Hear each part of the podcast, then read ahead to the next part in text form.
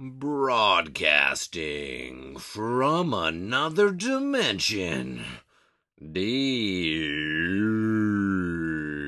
within the Ghost Shrimp National Forest, sending you secrets from the future directly into your motherfucking mind.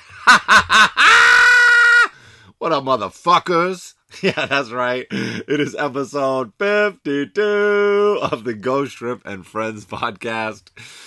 Um, sorry that uh, I wasn't able to get a podcast up last week. I actually tried to record one, but it just didn't come together.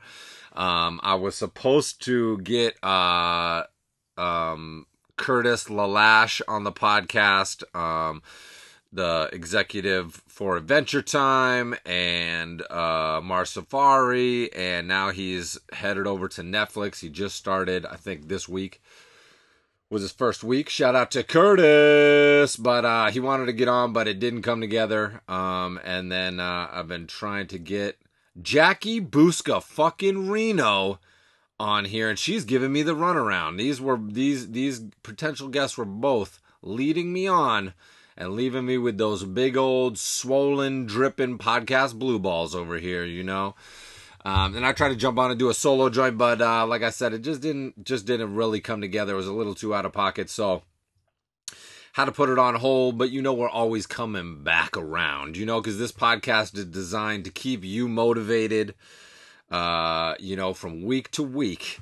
And just a nice reminder to, you know, I, first of all, I hope everybody actually just draws when they listen to this podcast. You know, if you're a if you're a visual artist and you're using this as motivation in your career and your lifestyle quest and uh, and the level of your work, you know, I'm saying use this when you draw. You know, I know that's how I use basically every podcast I listen to because I'm drawing most of the time especially lately. Are you kidding me? Fucking drowning in work over here.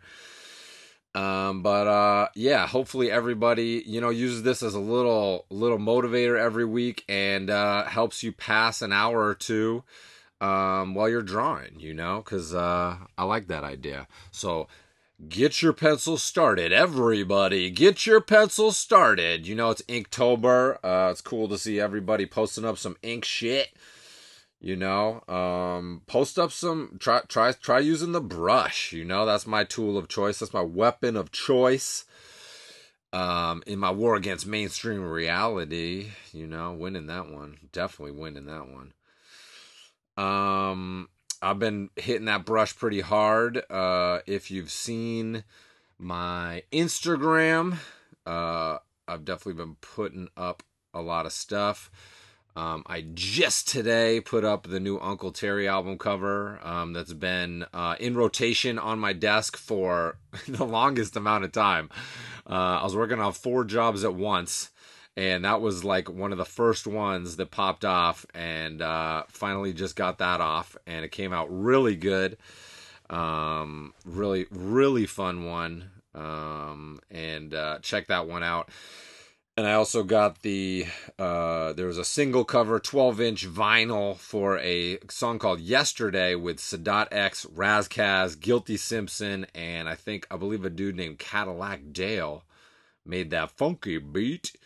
Um, and uh, that was a really fun one. I've been a fan of Brand Nubians since back in the day, and to do a cover for Sadat X is definitely a dream. He's a hip hop legend to me and many others as well. Um, and uh, that was dope. And I definitely remember Kass from back in the day. I don't think I really listened to his stuff a ton, but nonetheless, an honor, sir. You know, um, shout out to uh, Kool Keith's manager, um, who is the one that uh, hired me to do that album cover. Um, and uh, I'm trying to get him to let me get a crack at one of them Kool Keith album covers. You know, I'm always making chess moves. I'm working three motherfucking moves ahead. So, you know, as soon as I started talking to him, I was like, you know, fucking Kool Keith's one of my all time hip hop legends in my Hall of Fame, on my hip hop Mount Rushmore for sure. Um, no one is more out there than Kool Keith, and no one has been out there longer than my man Kool Keith. You know, he's been doing it since the early days. Who knows about them supersonic MCs? You know, keeping it fresh, keeping it fresh from way back. Hip hop has always been one of my biggest inspirations to draw. You know, I feel like when I started listening to hip hop, in the early 90s when there was that explosion of Wu Tang and Nas and just all this shit that you had never even heard before. Um, you know, styles you hadn't fucking heard before with all those fucking Shaolin Kung Fu samples. You know, hearing that shit, you're like, what the fuck am I listening to a movie right now? You know, shout out to the RZA. And uh, you know, that is uh when I when I started listening to hip hop, I feel like it was one of the major voices that told me that I needed to take my life into my own hands and fucking make my own reality. You know, I feel like a lot of my ideas about that and about self mastery and about just going out and taking it, going out and making things happen for yourself. You know, I feel like that's such a big part of the of hip hop, especially that intellectual fucking down and dirty hip hop from the 90s you know? That i feel like that was the message. A lot of it was you know just extremely creative and uh coming from so many different places you know? But especially new york city definitely the reason i wanted to go to school in brooklyn. That hip hop lifestyle you know? Going to shows all the time that was amazing. Um so uh, really cool to get those album covers out into the world. Um, I've been giving getting so much love on Instagram lately. Shout out to everybody on Instagram because uh, you know people are just hitting me up in the DMs.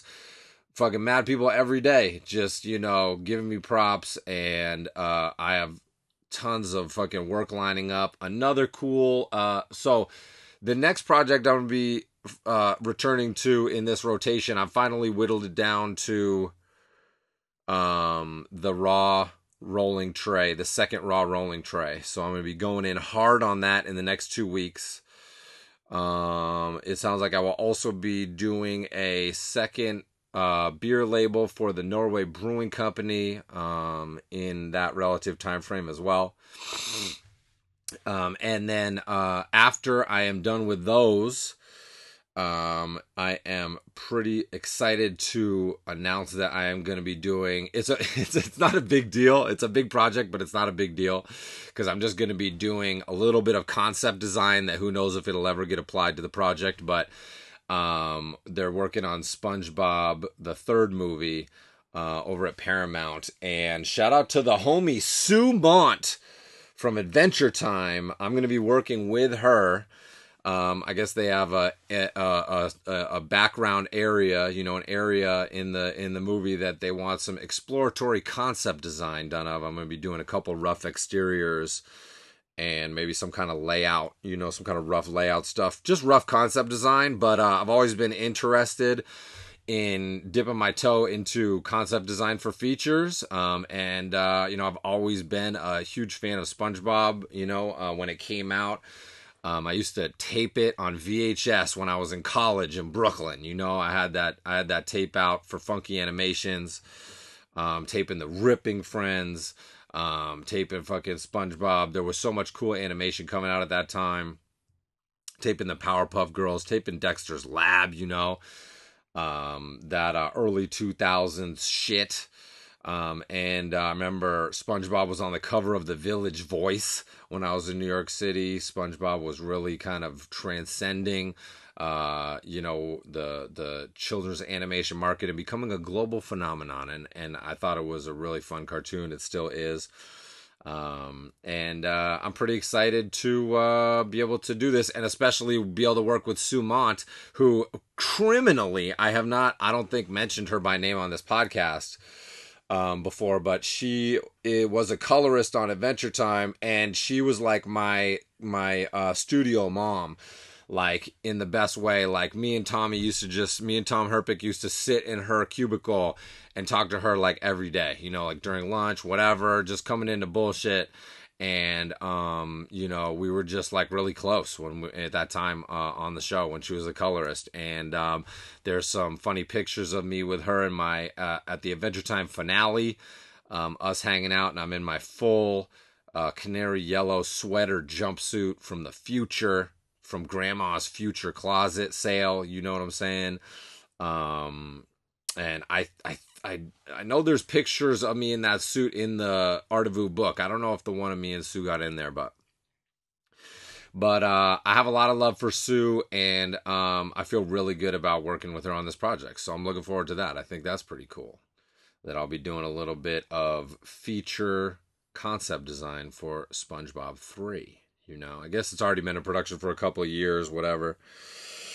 Um, let's see. Um, I think that's about it. Uh, there's another job that I'm talking to somebody about that would be really cool. Um, but uh, uh, it's still up in the air, so uh, I won't I won't talk about it just yet. I don't like to talk about it unless we've nailed, hammered out all the details, and we're moving towards it. You know, all parties have agreed, and we're moving forward. That's when I like to talk about projects. You know, get a little money in the bank, and then we talk about a project. You know how we do it get that half that money up front, kids. You know, that's my advice to you.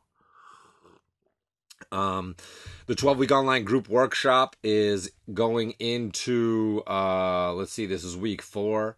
They're wrapping up creating strong personal work, the first section of the 12 week online group workshop because you need to you need to you need to start really exercising and practicing your voice as an artist and coming with those unique experiences that you've had and building up that personal mythology. You know, that's what we focus on in the beginning because that's the foundation of every great art career. You know, coming from deep within and really having fun with it. The more engaged you are in your own work, the more personal it is.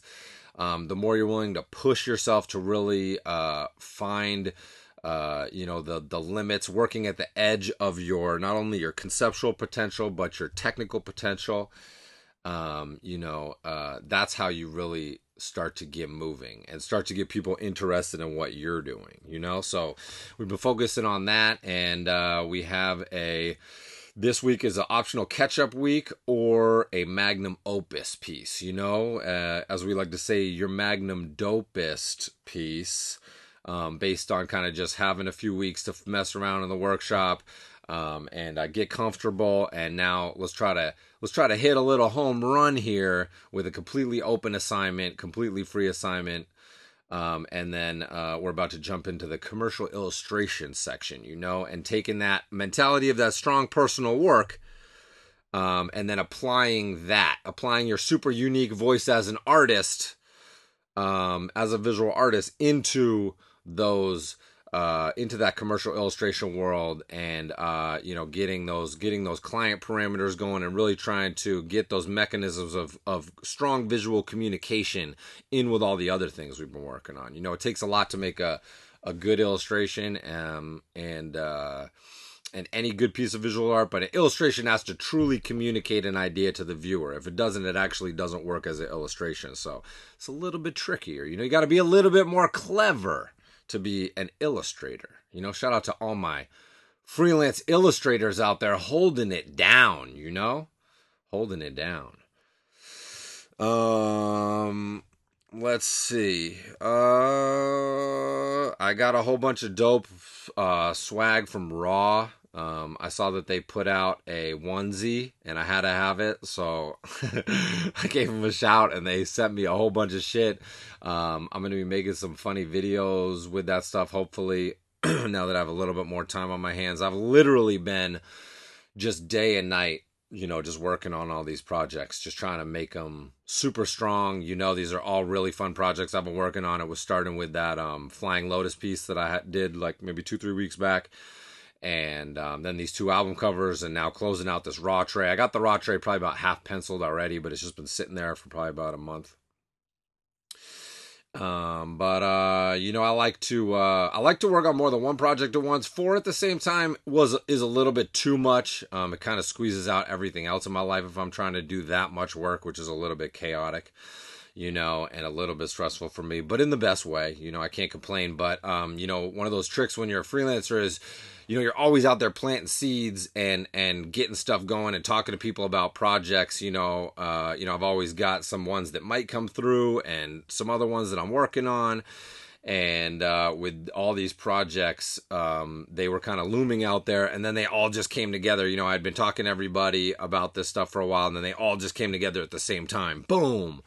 And uh, you know they were all great projects. I couldn't bear to turn any of them down, and uh, luckily, you know everybody's really cool and uh, you know willing to uh, let me have a little flexibility with the schedules. I always try to keep some flexibility in my scheduling. Um, at this point in my career, because I am really trying to push all the pieces, you know, much more than I used to. Um, you know, it's definitely been a build up. Uh, like I said, I started out doing maybe three or seven days on a piece, and now, you know, even if I'm working on, you know, uh, I work on a couple pieces at once, you know, to be a little bit more efficient in that time. But I want at least a couple of weeks to work on a piece, ideally. You know, I mean, you hit me with it, you know, you can hit me with any deadline, and I'll tell you if I can do it or not. Um, but uh, you know, I always really want to hit them grand fucking slams, boy. Get that fucking touchdown and spike the ball. You know, get that triple axel slam dunk in your fucking dick hole, in your butthole, in your pussy and your titty holes. What if you went down on a girl and her clitoris was a nipple and it milked on you? You know, think about that. Put the little bit of that in your coffee, you know? Or what if a girl was going down on a guy and, you know, he started to ejaculate. Oh, whoa, what? We're getting uh we're getting X-rated. X-rated trigger warning here. Uh the man started to ejaculate, but it was uh caramel sundae sauce coming out of there. You know, I would love that. I would be like, "Woo!" I would even be gay if guys were, you know, I would think about it. I would have to think about it. If guys were out there with that caramel sundae batter, that boy batter was caramel sundae. mm, you know, I might have to have a little treat once in a while. You know, shout out to all those shout out to all those sweet tasty boys out there. shout out. We love everybody. There is not anybody that we don't like. You know, and even the haters, but like just haters, you need to stop hating. You know, you're really hating yourself. Give it up. You know, that's just whack. That's so played out. We left y'all on Facebook a long time ago, you know? Um, what the fuck else are we talking about? We're just having like a little laid back catch up, you know? Um, I did write down some other things that I had forgotten to mention in some of the previous Adventure Time uh episodes uh on this podcast, the more recent ones. And we're definitely gonna still be talking about Adventure Time. You know, we're we we're we're still basking in the glow. We're still soaking in the glory. We're soaking in that that bacon grease uh slip and slide. We're slipping down that bacon grease slip and slide. What you do is you get giant ass strips of bacon in there, fry them up. They're so greasy, you lay them out on your lawn you know, in a hot sunny day where you can just smell it for blocks around. It smells like meat.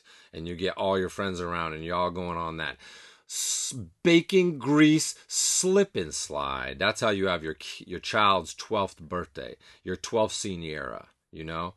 Um, once doce, your docinera. I think that's what they call it in the Hispanic community. My wife is uh Hispanic. She is I think she's Hispanic and Latina. She is she her she's from Spain, she's from Mexico, and she's from Colombia. You know, and Italy as well, just mixed in there, just thrown in there like some kind of weird moose track.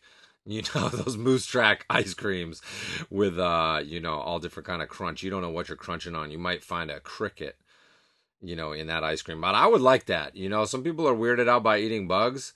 That doesn't seem weird to me at all. It almost seems less weird than eating animals because animals are bleeding all over you and they have all these weird stinky sacks of, you know, fluids in their body and stuff. And when you eat an insect, it's like a crunchy, it's already cooked. It's like it's already toasted for you. God toasted those insects over Jesus's fire, you know, and he serving them up to you, and they're just crunchy and crispy. It's like eating a, a snack, and they're almost a little salty, like someone dipped them in a little bit of salt for you, you know, before they gave them to you, and you just you just snap it up, you know. Um, what you know, sometimes I ask myself on this podcast, what are we talking about? We're talking about getting you fucking motivated. I hope everybody had a motivated week. I hope you're getting pumped up right now listening to this, you know, thinking about maybe trying to upgrade this week. Think about, you know, maybe this is the week that you get an in ground pool going. You know, you've thought about it your whole life. You go, fuck, man think about your life with an in ground pool. I feel like that's when you really made it. I feel like there's two things. If you have an in, when I was a kid, if you had an in ground pool, because, you know, in New England, like most people have above ground pools. I was telling my wife about this, you know, I'd be like, holy shit, everybody has an in ground pool out here in LA. And she goes, what other kind of pools are there? and I'm like above ground pools. This we call a New England pool. More people than not have above ground pools here.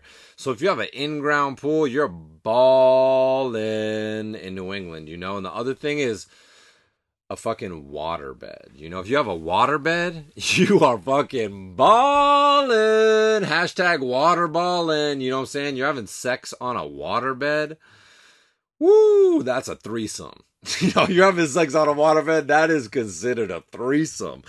You know, could you heat that waterbed up? I want a heated waterbed, you know, maybe full of lube. So it's even got a little bit like, it's a little bit firmer. It's like a Tempur-Pedic lube heated waterbed. That's a fucking threesome right there. You know, depending on how much that waterbed weighs, maybe that's a foursome.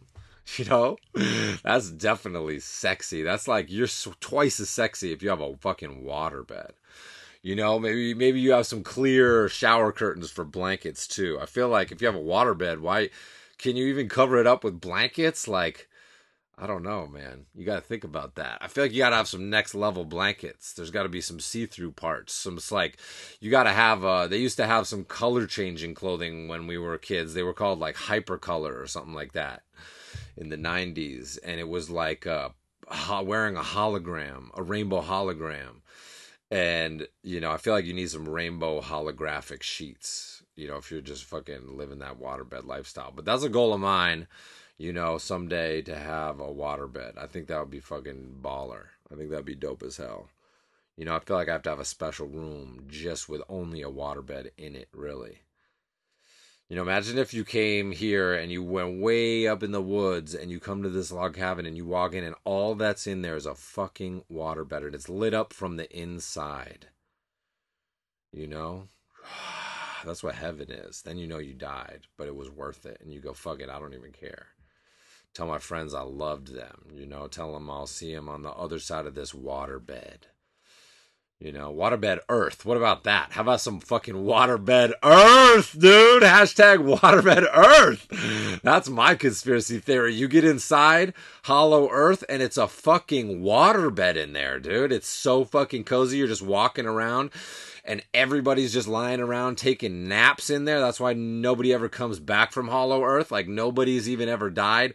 You just they oh my god, they bury you in the fucking ground and then they come up and they take you down further. You know, they're they're digging you from the top in and they bury that coffin and then in in waterbed hollow earth, they're digging up into the bottom of your casket and pulling you down into that hollow water bed earth and that's where you spend the rest of eternity you know on those water beds those heavenly water beds you know because people think what it's like that it's like that cliche of heaven is a bunch of clouds. I think they got it wrong. What you're looking at is a bunch of fucking water beds filled with lube inside hollow earth an uh, infinite water bed you know, and everybody's just laying and lounging, and it's a very comfortable lifestyle. And they said, you know, motivation doesn't even exist here. All there is is pure in the moment, and the, and you get it. You know, no one even doesn't understand it because it's so dope, and they get it, and they're like, oh and they you look at a crystal, they touch your they you look down and your private parts are made of crystal and and they talk to you and they explain to you. Your own genitals are made of crystal and they telecommunicate with you and you just understand everything and everybody is on the same wavelength. And it's like a hive mind crystal genital water bed hollow earth. You know boom. That's my kind of paradise. That's where i'm living. That's where i'm living in my mind right now. You know there was a certain time in my life where i realized like that i could control the thoughts of my mind. And then i thought man if i just think about the dopest shit all the time I'll be a much cooler person. And that's basically what I started to do.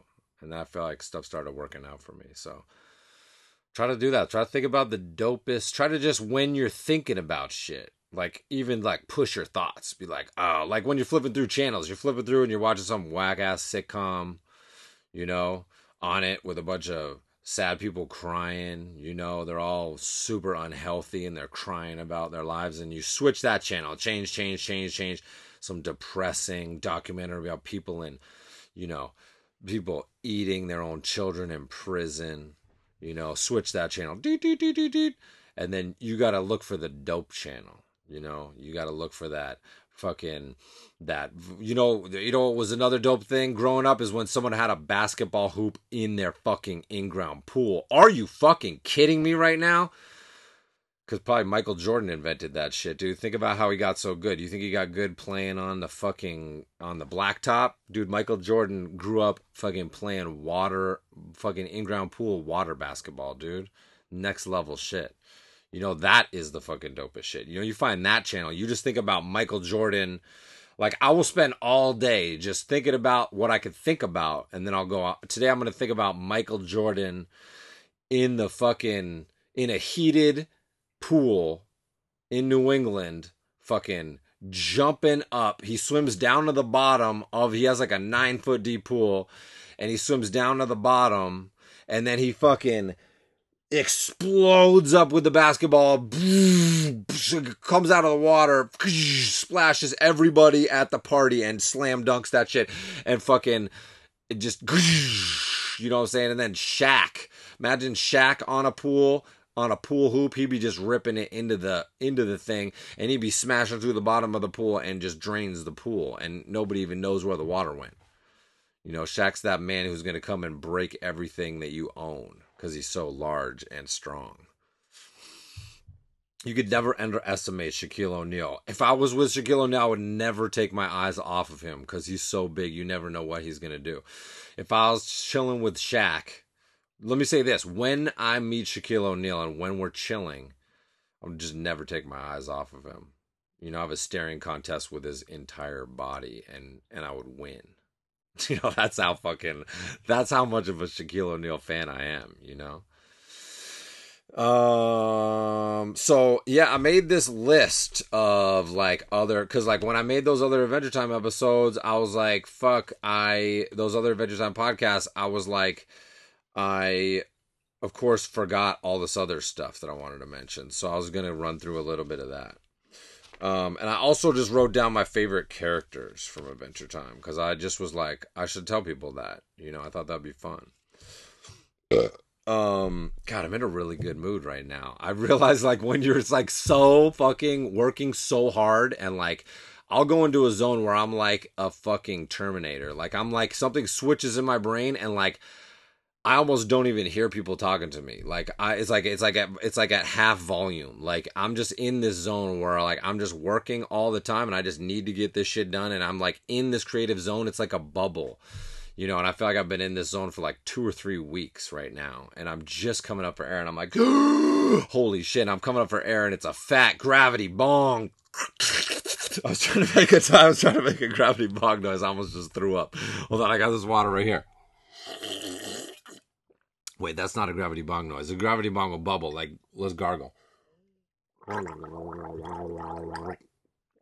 don't even know. Yeah, we'll make like that kind of a noise. We need to make a gravity bong up here. That'll end your life. If you've never taken a real legit five gallon gravity bong hit, you have not fucking lived, my friends. So get yourself a five gallon bucket, get yourself a five gallon uh, water cooler jug, and fucking cut the top out of that, cut the flat part out of that, off of that bottle, off of that water, off of that gallon, that that water bottle thing, and look it up online. Make yourself a gravity bong. Rip a couple of those things. You'll you won't even be walking. You know, you'd be you'd be Christopher sitting. You know, you'd be Christopher sitting around just going, I am so fucking high right now. Sometimes it's fun to get that blitzed. You know, I guess now people just do dabs and stuff. I'm still like, I'm still not well versed in all the extracurricular. I'm still pretty old school, even though I vape all the time. That's like old school now. Even vaping is old school now. Vaping dry herb is like only old men and three year old children do that, you know? It's very niche. Because just the children, because it's like nobody else will give them anything else. They have to steal a bud and then they have to do it when their parents think they're asleep at night. They have to vape it up, you know, and go through that experience themselves. That's how you become Akira. Yo, I've been reading. I've been reading Akira. Um, shout out to Erica Malhus over at the Norway Brewing Co. Um, the homie when she came and camped out this past summer with her whole fam. Um, shout out to Tor and Magna. Uh, shout out to the what was the little girl's name? God damn it, I forget. Those names, Tora Magna, are just such cool, uh, memorable names. But shout out to the whole family. I'm so bad with names anyway. God damn it. Um, uh, what the fuck was I talking about? Uh, backtrack to beer label bongs. God damn it. I'm to pause it. I got to pause it and re listen. Ruby Malhus. Of course, her name is Ruby Malhus. Uh, I had to jump in. I'm, I'm coming to you, you know, from the future, of course. I had to, I had to hit up Erica and be like, what is your daughter's name? Because I couldn't let this podcast go out without shouting out Ruby Malhus. You know what I'm saying? Big shout out to the whole Malhus clan. Okay, now back to our regularly fumbled podcast. Oh yeah, oh yeah. She brought the Akira books, all six of them. I have the first two, and she brought uh the rest of them, and now I'm on book five. And holy shit, Akira is so dope. You know, obviously pe- some people are familiar. Most most people hopefully aren't familiar with the movie, with the animated movie, but that just is like like I think only like part of the first book or something. You don't even see Akira in Akira. Like how many people did did you realize that? um so uh the deeper you get into it, just the doper it gets. The, the draftsmanship is insane on the comics and uh it's it's unreal that the dude cranked out all that fucking material. Definitely one of the greatest graphic novels of all time. So if you haven't checked it out, definitely do it. I think you probably find them on Amazon. Um, that's where I got the first couple. But uh, yeah. Um, but that's you know that's that's you got to smoke some weed and you got to read Akira. That shit will change your fucking life. You know. Um, let's see, my boy. Uh, oh no, wait. Let's see. What are we talking about? We're talking about. I made this list of stuff of of Adventure Time characters and stuff that I like. So I'm gonna talk about that for a minute. Um, some of my favorite characters in Adventure Time. Uh, Lemongrab is definitely one of my favorite. I love all the Lemongrab stuff. is so fucking weird. Um, I love all of it. I love the designs of the characters. His castle is so cool.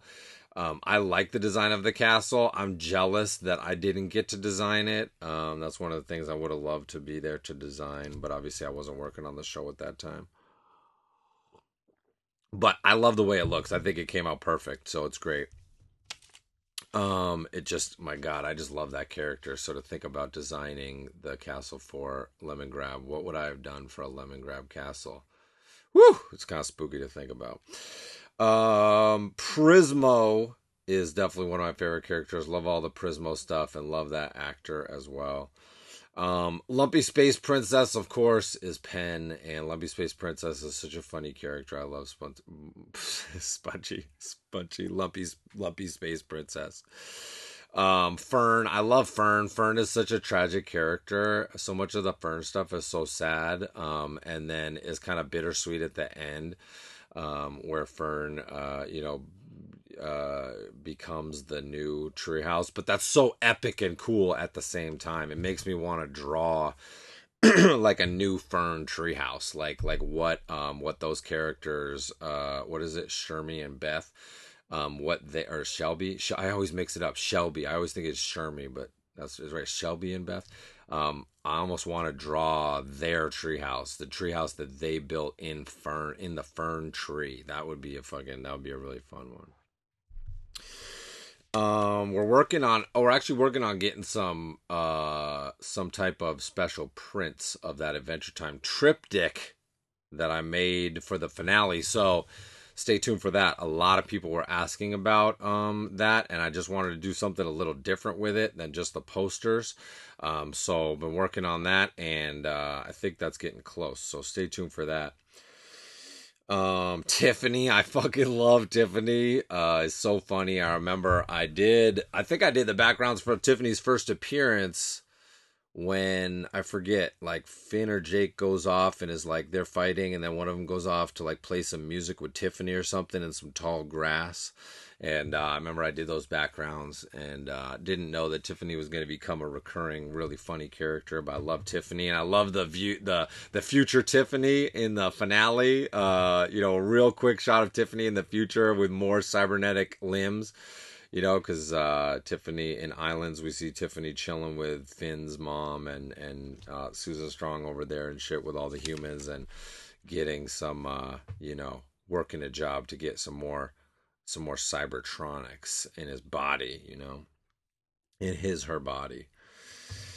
Um, cousin Chicle, I just love the name cousin Chicle. Uh, Gumball and cousin Chicle, I fucking just love those characters. I think they're so funny. I love the actor who is Gumball, that dude. Um, he's been in some of the Coen Brothers movies. Um, and then Cousin Chicle, I just love the name Cousin Chicle. It's so funny just to say Cousin Chicle, Cousin Chicle. Um, the Lich obviously is such a cool character. I remember I worked on the first Lich stuff, but then those backgrounds didn't get used. Um, but uh, you know that that's really fun, and and I feel like that's one of those first major uh, big big story things. Obviously the romances and stuff, but the Lich, you know, was one of those things that you know really started to build on that Adventure Time mythology. Um, and so that's really cool. James Baxter, James Baxter. My kids love James Baxter, Junie and Wolfie both, and I think the animation on that character is so amazing. and so good and so cool, and the design of that character is really fun. Just really, really uh, fun to look at. You know. Um, and uh, yeah, just you know, one of the things that I'll like forget, but then as I as I binged the entire series. Uh, leading up to the finale, just like how funny the dialogue is in Adventure Time. Obviously, that's like one of the hallmarks of the show, but just shout out to all the storyboarders because the dialogue in Adventure Time is so goddamn funny. Um, and then one of the other things I love the most is when Finn gets startled and he screams. Uh, that's like a recurring thing that he does. That sound is so fucking funny. I love it. Um, so those were just some of the things. Obviously, Magic Man I also love. I didn't put Magic Man on here, but Magic Man's one of my favorite characters. Um, just the, his presence in the show and the episodes he's involved in, and all the all the storylines and the Mars stuff. Um, I remember like the Mars stuff is funny because that came from the the Mars stuff came from the uh, pilot episode that Nickelodeon did, where you know Finn goes, he's like transported to Mars or whatever, and he talks to Abraham Lincoln there. Um, but I remember th- the studio really wanted like Abraham Lincoln and Mars to like play into the show more and I remember Penn was like really against it. He was like, "That's just like a cheap trick, like." You know to just throw that random thing in. He's like that's like that's like a cheap trick. And like i don't want to use that. I don't i don't want to do that. And uh i don't know. For some reason it bothered him. Um and so uh you know he, that that didn't in the beginning he was resistant to that. And obviously it comes in later on. Um, but that's an interesting little tidbit that I remember um, about that stuff. But yeah, I, I love Magic Man. Um, and uh, yeah, so those are just some. I mean, I love all of the Adventure Time shit, obviously, but those are just some of my favorite characters from Adventure Time. Um, and uh, I wrote, also wrote down here some um, other memories. What's going on out there? Oh, my dog's making some noise. Um, I uh, also wrote down just some other memories of um my time on Adventure Time that I had neglected to mention in the um in the previous Adventure Time podcast. So um, I gave a shout out to Sue Mondt uh, earlier there. She was the colorist, and yeah, me and Tommy just used to hang out in her cubicle. Um, and I just remember like that was still when, you know, in the beginning of the show when stuff was a little rocky and I feel like Sue had been around for a long time, and um, you know, she just was like a real, real. She's so friendly and she's so nice, and she's such a calming presence, um, and uh, you know, she's just funny, um, and uh, and she's just really pleasant to be around, and I think that like went a long way in starting to make me feel more comfortable um, and settled in at the studio after all the turmoil of being fired and then having so much like on and off and hiatuses in the beginning of Adventure Time. So big shout out to Sue Mondt, and I can't wait to work uh, with her on this concept design for SpongeBob 3. Um, the Adventure Time premiere party was obviously a fucking blast. I remember I wore two jumpsuits I wore a regular aviator green suit that people were kind of accustomed to seeing me in. But then under that, I wore, I wanted to reveal it in the middle of the party. And I wore that, um, the, the, the canary yellow sweater jumpsuit. It's actually two pieces. It's like skin tight pants that are knitted canary yellow sweater material. And then the top is like a puffy, like almost 90s style um like like puffy top but it's also the canary yellow knitted sweater material but then it has like a power ranger like triangle sewn onto the top of it and it has all these abstract black and yellow and like knitted gold shapes in it like weird symbols in this triangle around my neck like and it comes like halfway down pointing down towards my navel if you can picture that and there is a picture of me. I know for sure. Me and Jesse Moynihan uh, at the premiere party in that in that in that Art of Ooo book. There's a picture of me in that suit with chilling with Jesse.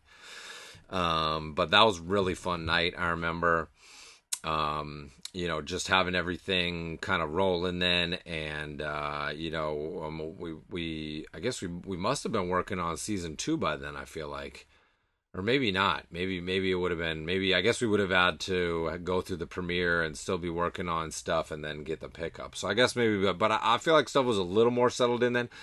I feel like there was some flapjack people there, and I was like still a little bit kind of like felt weird about the whole situation. But you know, I was obviously just feeling really good about Adventure Time and uh, you know the the fit on Adventure Time and starting to feel more like I belonged there again, which was really nice. And uh, that's one of my really fond memories is the Adventure Time premiere party. There were some really fun uh, holiday parties as well. I have a really hard time around open bars because I feel like I gotta my frugal nature makes me need to store up booze for the winter if it's free um, and that and you know a lot of times like I remember one time early on in me and Athena's uh, romance when I met my wife. Um, we went to a Christmas party for Adventure Time, and it was open bar. And at the end of the night, I was naked, throwing up in our bathroom in the, in the bathroom of my apartment. And she was like,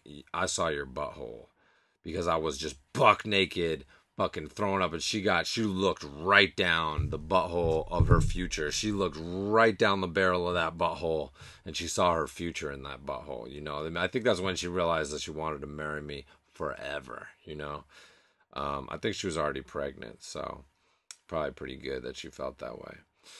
Um, i remember one time one time really early on in our relationship I got I would go over shout out to my homie Robbie Scott. Um uh, Joe Como, Louis Joseph Como the fourth has been on this podcast before. Shout out Dad Squad. Um, and our mutual friend Robbie Scott. We used to go over every weekend and watch a movie at Robbie's house in downtown LA when I was there.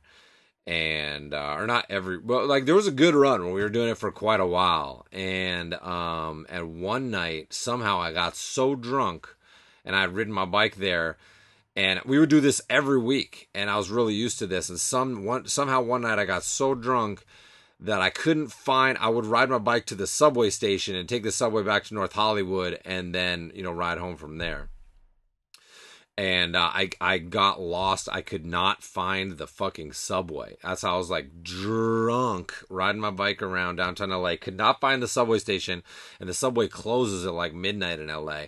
So I missed the subway, and then I was riding around, and I was riding through Skid Row, which like at night it's like a homeless. All the homeless people bring out their tents and put them in the streets, like in this whole area, and they're like everywhere. It's like an encampment and it's really cool actually, but it's crazy and surreal, and it felt like I, rolled into a, I biked into a David Lynch movie all of a sudden, and I was I was so confused, and I was like, holy shit! And I made my way back to Robbie Scott's house, um, and uh, and I had to call Athena, and she came and picked me up, and I was like, that really was nice of her, you know. So this makes me sound like a real fucking d- drinker. I was drinking pretty good at that time. I was drinking a couple bottles of whiskey every week um, in LA. That was the first time I ever drank recreationally. You know, before that, I would never go to the bar. I just wasn't into it. I was too frugal. You know, I was like doing the freelance illustration thing and keeping it tight.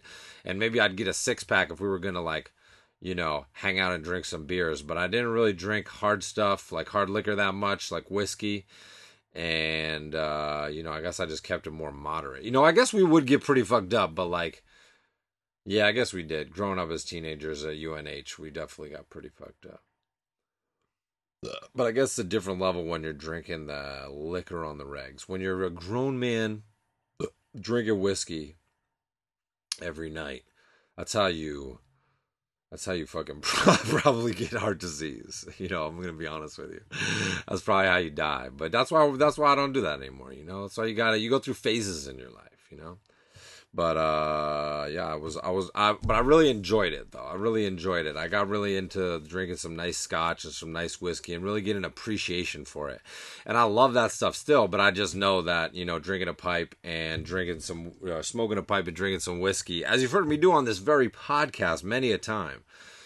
Um, not a good to have as a real frequent ha- habit, habit, habit, habit. You know. Um, let's see. Uh, I have down here pizza with Doug TenNapel. Um, you know, Doug TenNapel was freelancing on the show when I was working on it in the beginning, and uh, I was a big fan of his stuff. He was in the cubicle next to me, and I was like, "Dude, I'm a huge fan of your work." And he had Creature Tech come out the same time as the Octopi in the Ocean. We both had books come out on top shelf at the same time and he was like, "Oh, I loved Octopi." He was like, "That was one of my favorite books that came out, you know, at that time." And I was like, "Wow, I thought that was really cool." And so uh, we would go get pizza once in a while, which I thought was really fun. And he'll like try to convert you to uh, like evangelical Christianity or whatever. He's like a super super conservative Christian. Um, you know, but uh, but that's okay. You know, to me, if you're a nice person um, and uh, and you like are just down to talk about stuff, I think that's cool, you know. So uh, you know, I don't feel like I have to have the same beliefs or be coming from the same place as somebody. Um, even if I think, you know, wow, you know, it might be kind of problematic like that. Some people, you know, I have friends that think being gay is not right and stuff, and you know, I don't agree with that, and I'll and I'll share that with them. You know, I'll be like, mm, yeah, I don't agree with that, but you know, uh, if they're a nice person and they're not going around and trying to hurt people's feelings with those views, like I'm not really gonna hold those views against them, you know, as if they're if they're a cool, nice person and we connect, you know, because I think that if you all of a sudden decide to stop being friends with people over like some ideological beliefs that maybe they were just raised with, you know, that then like things get even more and more separated, and I think like why not why not like be friends with them and like try to evolve your views together you know? I think that's cool. I feel like i have a lot of friends with different views and they've helped shape my views and i've helped shape their views and and all that. I think that's important. I think it's cooler to like be friends with people and like have meaningful relationships and evolve the conversations than you know drawing lines in the sand. And if you don't agree with all my views i'm not gonna talk to you anymore. I don't know. If they're a dick yeah but you know they're like a cool person who's down to talk about this shit for real, I think that's important. You know, I think that's more important. I think it's easier to just like turn your back on people. You know, it's harder to it's harder to try to try to come to that middle ground, to find that common ground, you know, sometimes, but I think it's worth it. Um, what else? Uh, that that legendary story I mentioned of of the rumor that I had my feet up in Kelly, Cru- on Kelly Crews's desk when I was negotiating my salary with her as the producer of Adventure Time. Uh, I love that story. I told that on the other pod, so I won't go into the details, but you can check it out. Um, doing drinking draws with the crew was always really fun. We had some drinking draw nights um, that were really fun. Um, seeing that first footage come back, I remember was a really special moment. Um, it was in the Enchiridion, and it was the moment when Finn's like doubting himself, and Finn and Jake are sitting by the water, and I remember that coming back. And I remember now that I'm saying this, I think I might have actually mentioned this on the pod, but I remember that coming back, and I remember the scene of of uh, uh, from a different episode with the Ice King is has Finn and Jake frozen in an ice cube, and he's wheeling him up the back the back like road to his castle, his little mountain there. Um, I remember, uh, you know, seeing those for the first time and just like being like, "Oh shit, this cartoon is special." Like this, this is like I've never seen stuff that looked and sounded like this before, you know, and how special that was. So um, that will always be very special in my, in my mind, you know, thinking of the thinking of those times, thinking of that time. Um, uh, there was a ping pong table on the roof, and uh, people there probably still is. Um, I remember just sitting up on the roof a lot and eating lunch with Tommy and Andy and Jesse and Ako and everybody, um, and uh, and and playing some ping pong. Not particularly good at ping pong, but it's fun. You know, I'm always down for a game. Um, I remember a Halloween party at Penn's, and it, there was like I guess like Penn Penn like like Beck used to live at Penn's apartment, like not one not together. That would be super cool. That would have been really dope. Um, but uh, you know, separately, um, before Penn lived there, supposedly Beck lived there, and I thought, wow, that's pretty cool because I'm a big fan of Beck. Um, uh, I remember people watching chat roulette a lot. People doing chat roulette a lot in the office. I think that was like blowing up at the time and uh, that was really funny. And I guess it's just like dick roulette, and every time they would go on there, it would just be people jerking off. Um, so that was I remember just like walking in, and they're like, "Well, I want to do a chat roulette again." I don't even remember who would do it.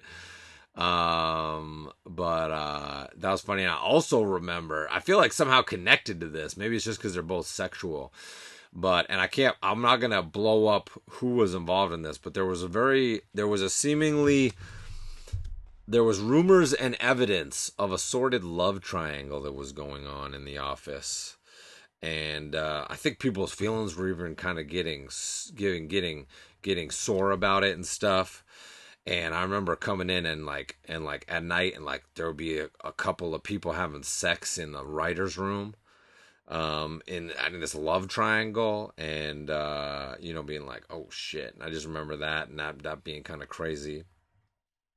But uh, like i said you know if other people were talking about that um, you know i would join in but i'm not to out anybody because uh, you know there's people that i care about involved in that situation. I don't want to step on anybody's toes. Not really my business to talk about that in detail. Um fucking uh I remember having a really cool we would you know go out for drinks a lot um after work. And I remember having a really cool relationship talk with Rebecca Sugar. Um like I think I had cuz I had moved out to LA with a with a fiance and and and it had fallen apart. And I was really heartbroken about it. Like the most heartbroken I've ever been and for the first time in my life, I was like, you know what? I'm just going to casually date. You know, I'm the kind of guy that was like always looking for my wife, like, thought I was going to marry like every girl that I dated pretty much. Like, I'm kind of like a romantic and a, like an idealist when it comes to like love and relationships and stuff like that. But I was so smashed at that point that, uh, you know, I just had to like, I couldn't really bear to think about that. And I just thought, I'm just going to, but I still wanted romance in my life. So I thought, you know, before I didn't really see the point in having casual relationships, but I'm just gonna like go on OkCupid and date. And um and and I was like doing that, and it was actually like because it was L.A.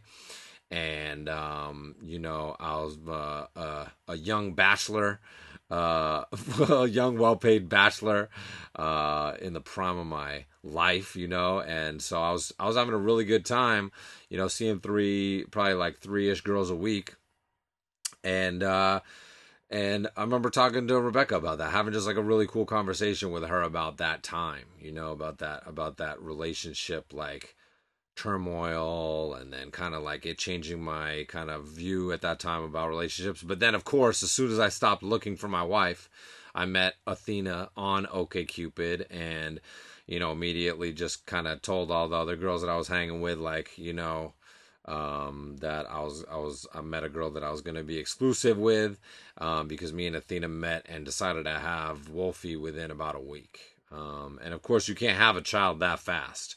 You got to wait nine or ten months. Um, but we kind of we kind of decided right away. It was funny that we even just bypassed the the marriage thing. Like we didn't even need to talk about that. We already knew that that was going to happen. We were like, we should have a kid together. And the crazy thing is, we both felt it and it felt like really simple and really right and like it was a no-brainer you know? Um, and it was uh, one of the most magical one of the most magical times of my life. Like like one of the things that i felt most sure about in my entire life. And you know as you know i talk a lot about intuition and following that intuitional compass and all that. You got to practice your intuition you know? You can't just you can't just hope it's there when you need it.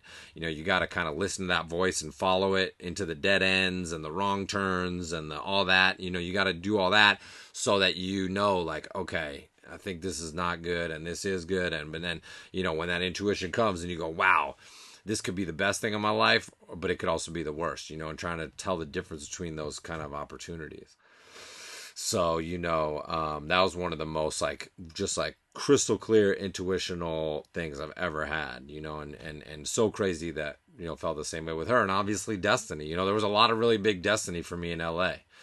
You know, it was my destiny to go design the world for Adventure Time without a doubt. You know, the perfect fit it was the perfect fit it was so easy. I mean, once we got going, it wasn't easy. I, I, I take that back. It wasn't easy at all.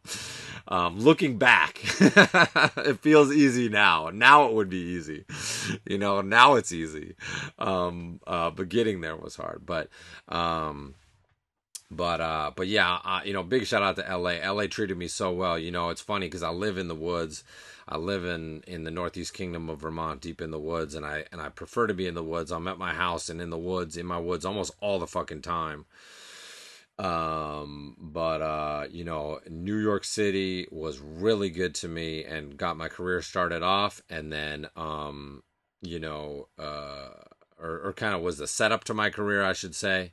And then, um, you know, LA really gave me a big boost. Uh, you know, being able to get that get that Adventure Time stuff going, and get all the get all the kind of uh, fame from that, and all the pay from that, and be able to turn that into this next phase of my dream and investing it in our property and the dream here, and to have a family and all that stuff you know, um, I couldn't have done it without LA, obviously, because I mean, it was such a big part of my life. So I got so much love for LA. Uh, if you hear me back, if you hear me shit talking cities, you know, it's just an ideological thing. You know, I just think they're not as like a healthy of environment, like a mentally healthy environment for humans. But they treated me very well, and I always really enjoyed my time there. You know, but they definitely were some of my most debaucherous times as well. I will say that. I picked up some pretty bad habits in in the cities. You know, I was. uh probably at some of the peak of my destruction uh my my my my his my uh my destructive tendencies in the cities so maybe there's some correlation there you know? Um trying to think what else. Uh i think that's about it you know? Um been having fun with my my my best friend kent osborne my neighbor uh kent osborne um, and uh, this morning we were out on bike patrol. Um, at 7 a.m., we get on our bikes and uh, we go for our Bike Lord bike patrol. Uh, up the hill and across the, you know, we, we ride up. We live about halfway up a, a, a wooded hill or a mountain, whatever you want to call it, and we fucking ride up to the top And then up there, it's a lot of cleared farmland and just gorgeous views of mountains and just the rolling woodlands of Vermont up there. So we ride up there, we ride back and forth on that hill. We ride to the opposite end of it, and then, you know, before it goes all the way down into town, and then we turn around and we ride back. Um, and back down to our houses here on uh, on the road. Um, and uh, that's the Bike Lord Bike Patrol. So we've been I've been really enjoying hanging with my man KO. Um, I helped him move some logs around. He's building a log bridge over his brook uh, on his property over here. He's been really getting into his Vermont lifestyle. He's been out there with the chainsaw, clearing his woods, doing some selective cutting, opening it up. You can see all these great boulders in the woods. You know, the woods here are so spectacular um, and especially on our little hill here, just full of boulders, full of all kinds of different trees, full of brooks. You know, we got the beaver pond, we got the you know ledges and cliffs, and you know, so dynamic the property, the you know both of our properties here, and uh, and they're almost touching. You know, our properties are only divided by one property in the middle. You know, so they're almost touching. Me and Kent are almost always touching each other. You know um, and I love it, man. It's it's uh, added just another dimension of richness to my already perfect, ideal dream world lifestyle. You know, that doesn't mean that I don't have goals that I'm reaching for. You know, there's um, I'm obviously still struggling all the time to balance my life out. You know, I got so many things going on in my life. Um, but uh, you know, having all these great things, just you know, you really want to have a high quality of life, and to figure out exactly what that means for you. You know, I think it's underrated to stop and think exactly what quality of life do I want to have? Like, and how do I achieve that? You know, is it a fast paced life? Is it a slower life? And there's different phases of your life too. Maybe I want it fast at this point, but then, you know, as I'm settling into my career and a family and stuff, do I want to slow it down a little bit? Do I want to be near my family? Do I want to be near my friends? You know, do I want to go to someplace new? um, you know, what kind of environment do I want to really live in, you know, and uh, and what do I want my daily life to be like, you know? For me, that's just walking in the woods every day, working out in the woods every day, shooting hoops up in the woods every day, riding bikes with my man KO, Bike Lord Bike Patrol, fucking drawing every day, hanging out in the woods with my kids, you know, having cookouts. Um, definitely really looking forward to the Conor McGregor fight this weekend. Shout out to all my UFC fans out there. You know, hopefully we get some crossover. Um, you know, it's basketball season. I got the Celtics coming. Super excited about that.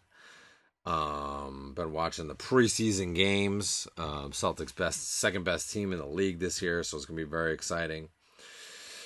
Um, but yeah, this Saturday, um, I got my boy Daddy Ballska with his balls out. My homie Luke Dubois, my oldest best friend, who's also been on this podcast. He will be visiting this weekend.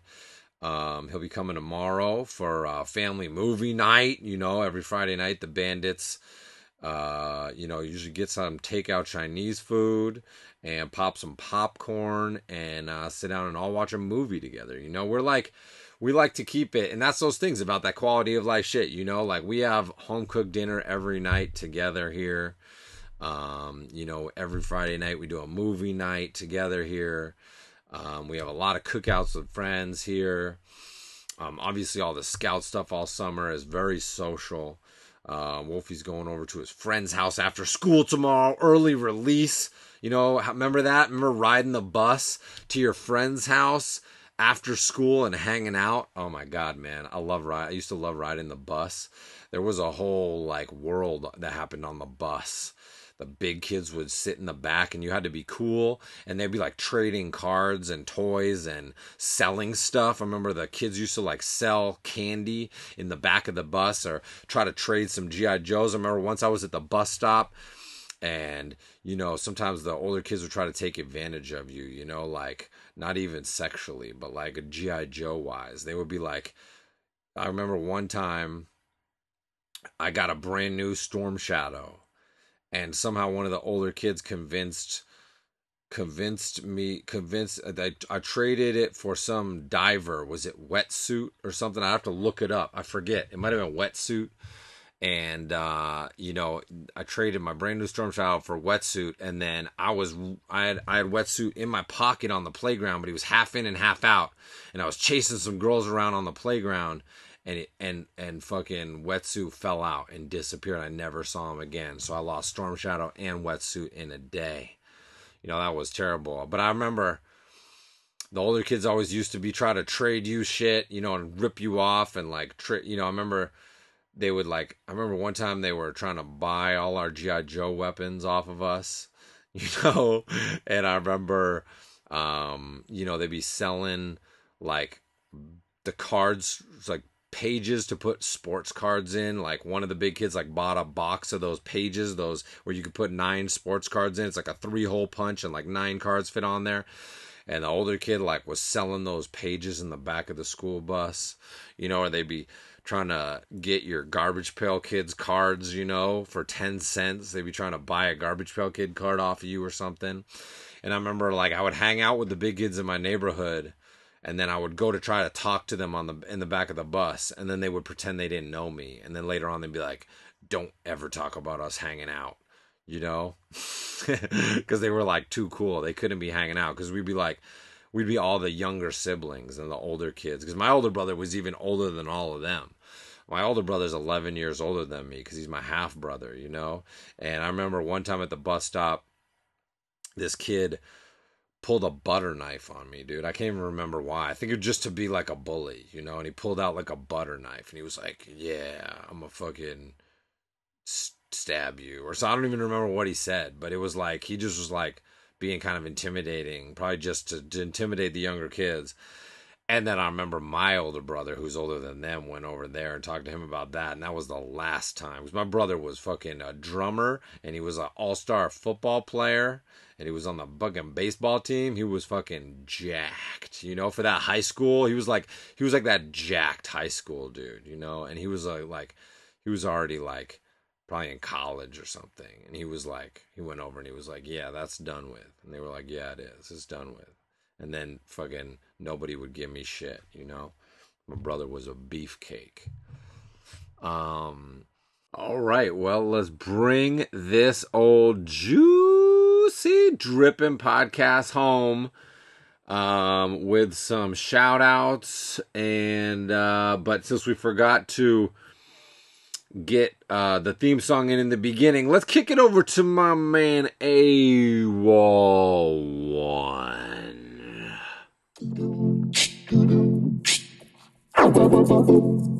Broadcasting live from another dimension. Broadcasting live from another dimension. Broadcasting live from another dimension.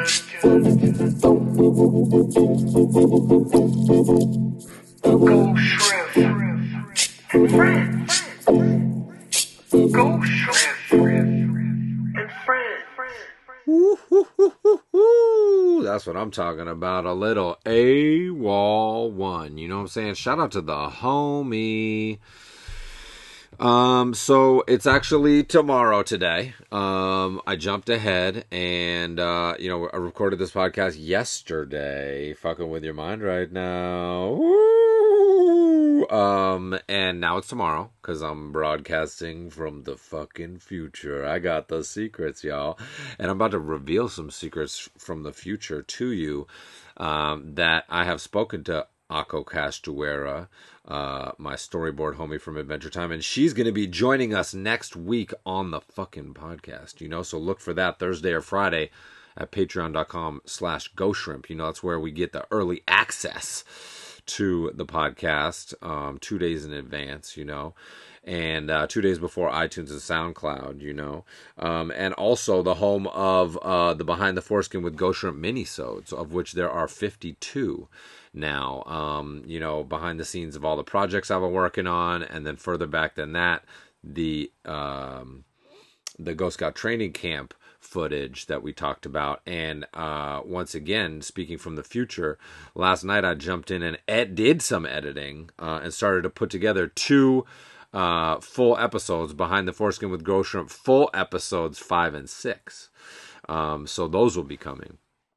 Uh, I, I got those almost all edited together. So hopefully I'll get some more time in this weekend to start to uh, unclog the pipes here with all these behind the foreskin minisodes and get them out into the full episode world on the YouTube channel so everybody can see them, you know. But if you want that early access, if you want to know what's happening, you know, more or less in real time, get up on that Patreon. You know, don't uh, you know, don't deprive yourself. Treat yourself. If you want a little more motivation, a little more inspiration, a little more ghost shrimp in your motherfucking life that's exactly what that's for. You know, a lot of times I'll post up, uh, you know, a little bit early of sharing work on there as well, you know, so. And some stuff never makes it off the Patreon. Some stuff stays Patreon exclusive, you know, and even even another reason to join. Um, and speaking of joining, we've got a new uh, marinated steak tip shout out going out to Michael McLean. Welcome to the Patreon family. You know, get yourself some marinated steak tips, help yourself. Uh, all you can eat, you know. Come up to this marinated steak tip buffet and help yourself, my friend. Um, dive right in. I hope you're enjoying all that behind the scenes exclusive content on there. Um, once these YouTube once these full episodes hit YouTube, you will be getting the video marinated steak tip shout out, and that is the most exclusive level of support. Big shout outs. Um, moving along, we've got the uh, let's see, the one dollar members. You know, we've we've been forgetting to shout out the the group of the one dollar members for the last couple podcasts. So last time around on that Phil Rynda podcast, we shouted them out by name. You know, they got bumped up to that beef stew buffet because we love our supporters. You know, I love the support out there. It's incredible. Goddamn, I keep banging my elbows on this fucking table, and that's what's creating those vibrations in the microphone. I apologize to you. I'm an amateur, and we keep it rugged and raw on this podcast. Um, fuck. So we got the we you know we got those one dollar members. Shout out. fuck. We got those one dollar members. Shout out. Shout out to you. Um and uh, at that two dollar level, you know, you start to jump up into the beef stew buffet, and you get shouted out by name. So, uh, and beyond that, we got the five dollar marinated steak tip shout outs, and that's the video pod, the video shout out, and the podcast shout out, and that's where we're going to start. You know, um, shout out to Erica Malhus with the uh, Norway Brewing Company.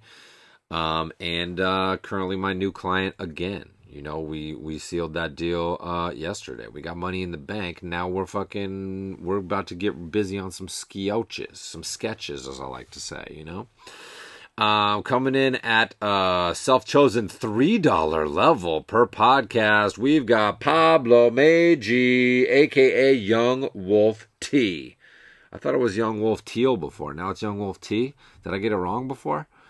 Damn, I don't know. Uh, big shout out to current workshopper Zeta. Big ups, another Northeast Kingdomer. Um, big shout out to my homie from Pratt, Raphael Tanghall, all coming in at that $3 per podcast level. You know, I appreciate it. I hope everybody's doing good out there. Um, at that starting that two dollar level, we've got the homie Daniel Foothead, aka Ghost Scout Sports Magic over there in New Zealand. Big shout outs, homie. Hope all is well. Um, just finished up that album for Uncle Terry. Uh, couldn't be happier with how that album cover came out.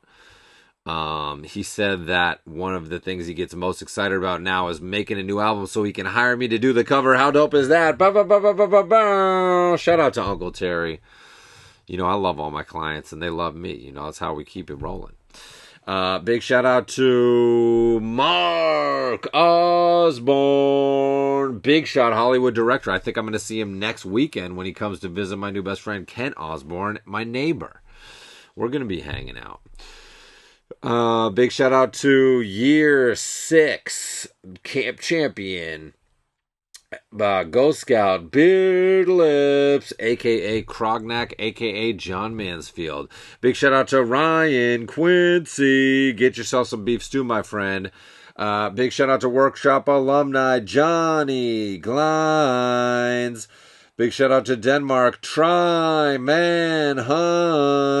Another Ghost Scout.